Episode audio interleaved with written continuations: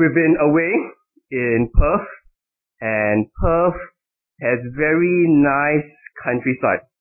So whenever it's time for holiday, we can just get the whole family into a car, pack everything into the boot and drive, you know, three hours down south and, you know, you're in a different part of the world. And when we're there, most of the time we are relatively cut off. Like, so I've got no internet connection. I, I don't read the papers there.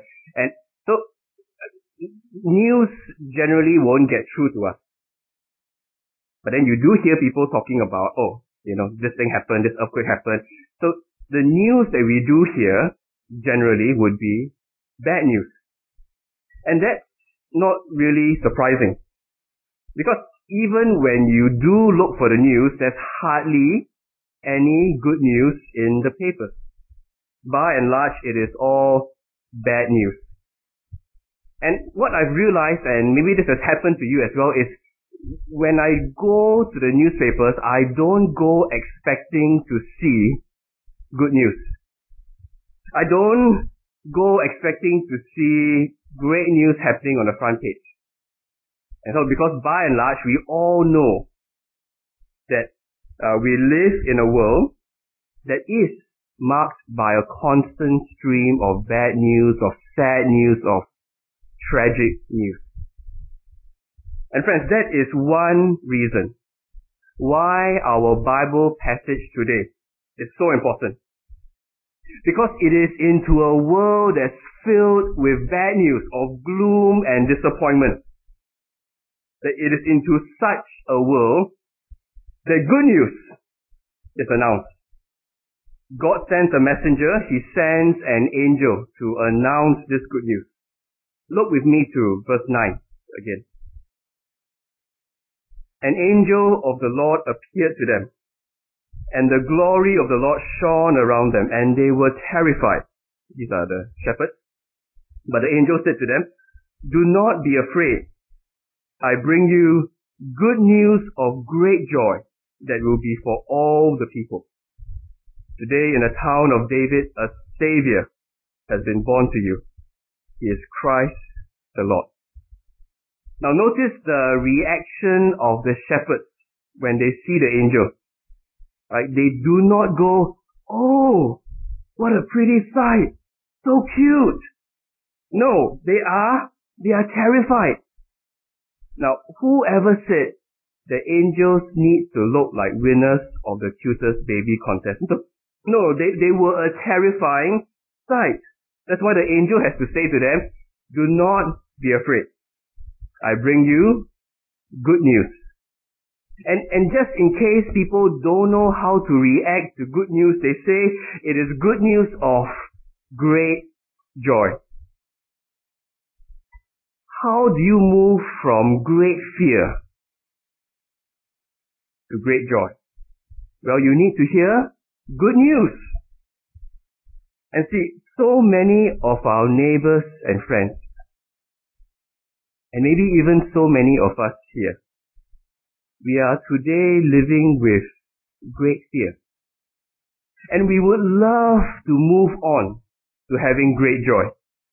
And there can be a movement of great fear to great joy only when we receive good news.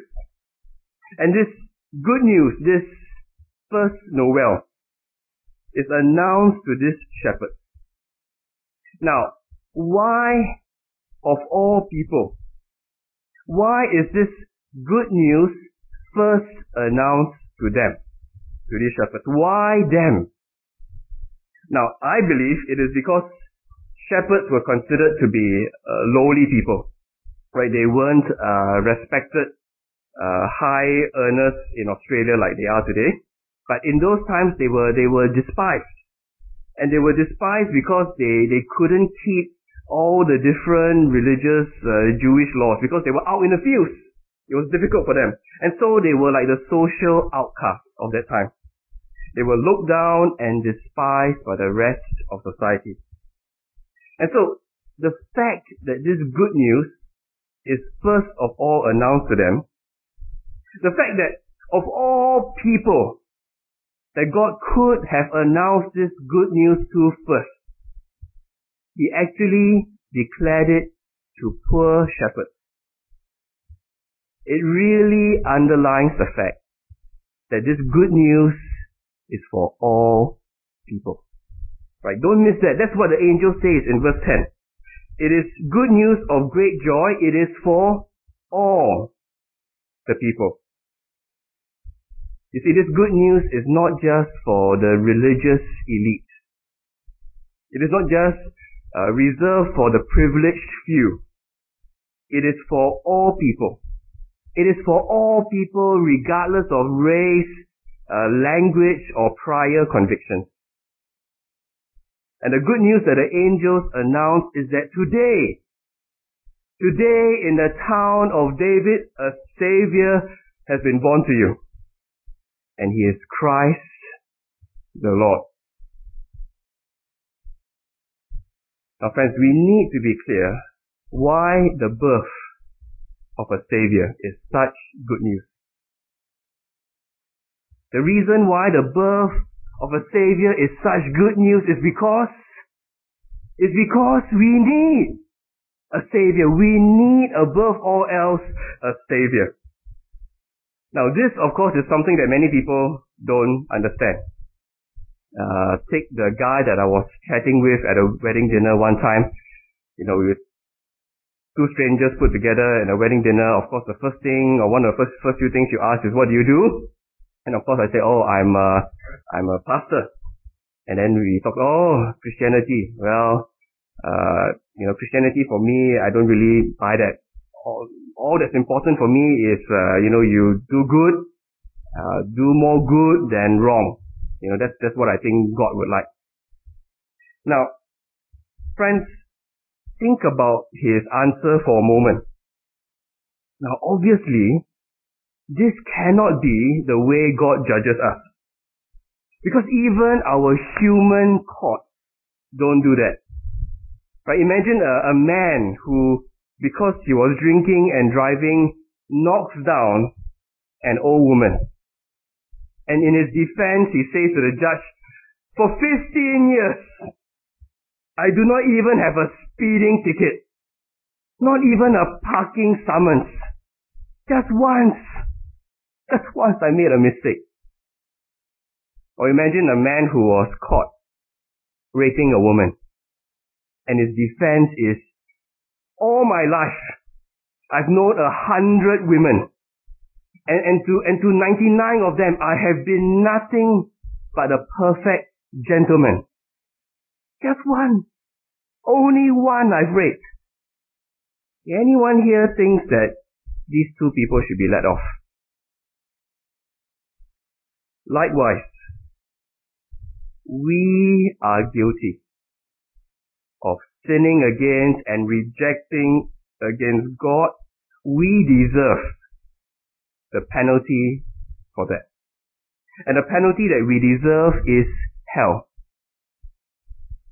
Now, some of you are thinking, oh, the speaker just mentioned hell on Christmas Day. Yes, he did. And I am emboldened to do so because the person that talks about the talks about hell most in the Bible is none other than our birthday boy. And this is the way Jesus describes hell. He says hell is a place where the worm does not die and the fire is not quenched. So you see, for Jesus, hell was a real place. And it was a real place of real torment where the fire is not quenched. It goes on and on and on and on. See, that's the penalty that is rightly given to people who sin against an infinite God. So if we find that we have a problem believing this notion of hell, you know, it's so such an old idea, can't be right. You know, this, this, this idea of hell cannot possibly square with my picture of a God who is loving. Then friends, let me suggest to you that maybe it is because we have yet to come to terms with the reality of God as holy, holy, holy. In the Bible, when it says it three times, it means it is He is the most holy, that He cannot be any holier than he is holy. So God is holy, holy, holy. And we have also yet to come to understand with any meaningful degree the magnitude of our sin against this holy God. See, the Bible is absolutely clear about these two realities, that God is just and He is holy. And we are wretched rebels who deserve nothing but His wrath. That's why, friends, above all else, what we need is a Savior. And that's why it is such good news that one has been born. The reason why after 2000 years we still celebrate this child's birth is not because this baby grew up to be the world's best carpenter. You know, he won master carpenter 10 years in a row. No. But because of what he grew up to do. He grew up and he was crucified on a cross. He died on a cross. The child that was given, this Christ, the Lord that was given, grows up and dies on the cross. And in doing so takes upon himself the penalty that we should have paid. He takes it for us so that we who trust him do not have to pay for it ourselves. The death that we should have died he died in our place. And how do we know that God accepted this payment on our behalf? Because after three days, this Christ who was dead rose from the dead. A sure sign that God accepted his work and has granted forgiveness of sins to all who will trust him. So friends, this, this is the significance of Christmas. The significance of the child not simply that he was born, but in what he was born to do. So that's the good news that the angel announces. And, and what happens next that Luke records for us as if to drive the point home is that all of a sudden this, this one angel is joined by many of his friends. And this heavenly choir begin to sing. Now imagine you are a shepherd there. Okay, one angel brought you great fear. It was terrifying enough. Now that one angel is joined by a magnitude of angels and they are saying one thing. They are saying one thing together. And the one thing they are saying is in verse 14. Glory to God in the highest, and on earth peace to men on whom his favor rests. Because a Savior has been given. Because a Savior has now been born. Glory. Glory to God who is in highest heaven. And because a Savior has now been born who will take away that hostility between God and man, there can now be peace between God and man on whom God's favor rests. Now these, I'm sure, are familiar words to many of us. But I just want to share with you the first time, and I can remember it as if it was yesterday. The first time these words really hit me, the first time I really understood the significance of what the angels together are saying. It was back in uni days, uh, so it wasn't that long ago. And I was in a meeting when I got a phone call. And it was uh, one of my youth leaders informing me that one of the one of our youth group guys uh, goes to youth group uh, in our church. He was riding his motorcycle and he was hit from behind by a car. And the impact was so great that uh, his helmet cracked. So he was rushed to hospital. And the doctors discovered that he had severe uh, brain injury, and the brain was swelling. And so, in order to try and save him, they had to cut open uh, part of his skull to remove the skull so that there was room for the brain to swell. So obviously, when I heard that, I rushed straight to hospital, uh, took the MRT, and I was just standing by the door, you know, where everyone likes to stand. And, and I looked, it was Christmas time, and I saw across me someone carrying a Tangs shopping bag. And you know how Tangs likes to have, you know, Christmas verses and sort of thing. So for that year, it was Luke chapter 2 verse 14 arranged uh, in the shape of a Christmas tree. Glory to God in the highest heaven, uh, peace on man on earth to whom his favor rests. It was arranged that way Christmas tree. I just stood there and I stared at the word. And then I realized. I realized that whatever is happening to Clement, right, that's his name. Whatever is happening to him, whatever will happen to him, that nothing will be able to take away the truth of what was written on the plastic bag. What is of ultimate importance. What is of ultimate importance has happened, has become a reality for Clement. Do you know what is of ultimate importance? Okay, let me try and help us understand. Imagine you are sitting on a plane. I got on the plane to come from Perth to Singapore and imagine there's uh, five hours into the flight. Yep, just five, you know, 30 minutes left to go. You're going to land in Singapore, but then the captain comes over the PA system and he says there is trouble with the landing gear. It just cannot come down. We have to do an emergency landing.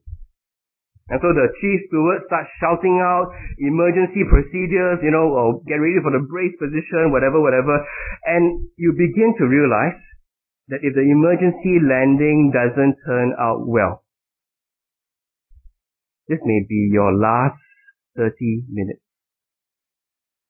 Now can I ask, who of you in that time will be thinking what car to buy? Who of you will be thinking, oh, I still got that project for work left unfinished? Who of you will be thinking what mobile phone to upgrade to? Who of you will be thinking, ah, what holiday should I go to end of the year? You see, all these things which at other times occupy our mind so much will in that time very quickly pale into insignificance. And the right question that we should be asking at that time is, is there peace between God and I? Maybe you don't believe in a God. But what if there is a God? What if He does exist? If there is a God, what will He think of you? Is there peace between God and I? And so for my friend Clement, because the Savior has been born. Because Clement has put his trust in that Savior. He can be certain that there is peace between him and his Maker. Meaning that no matter what happens to Clement, whether he dies at age 19, or he continues living, but living on as a vegetable for the rest of his life, the thing that truly matters, the thing that is of ultimate importance has happened for him. Because the Savior has been born, there is peace between God and him. And so friends, I hope that many of us have put our trust in that Savior.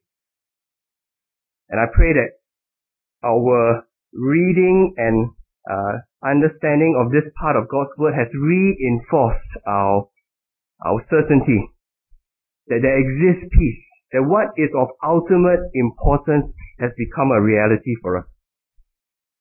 And what it means for us is then there must be a profound gratitude and thankfulness for, for this, this thing that we have received for which we are so undeserving. It must mean that this peace that we have must also influence and color the way we relate to other people. To someone else who also knows this peace, there must be a shared love and understanding. To another person who does not know this peace, there must be a yearning and a prayerfulness that he will or she will come to know for certain peace between God and him. But if you are someone here who has yet to put your trust in the Savior that was born so long ago, then I encourage you this Christmas to seriously examine that person who was born wrapped in cloth and placed in a manger. Because that's not all that happened to him. He went on to say and do many things. Can I encourage you to check that out for yourself? Can I encourage you to consider the real possibility that in spite of all that you have done, mistakes and failures which I'm sure you yourself know you have done, that in spite of all that, because the Savior has been born, there exists the real possibility of peace between you and God. That peace is now on offer because the Savior has come. And that what Christmas is truly all about. Please pray with me. Father, help us to trust in the Savior that you have given. Help us to know this peace and help us to allow this peace that we have with you to shape and color and influence all that we do. May we serve you and love you with growing zeal and passion. And may you do all these things for your own glory and our great blessing. Amen.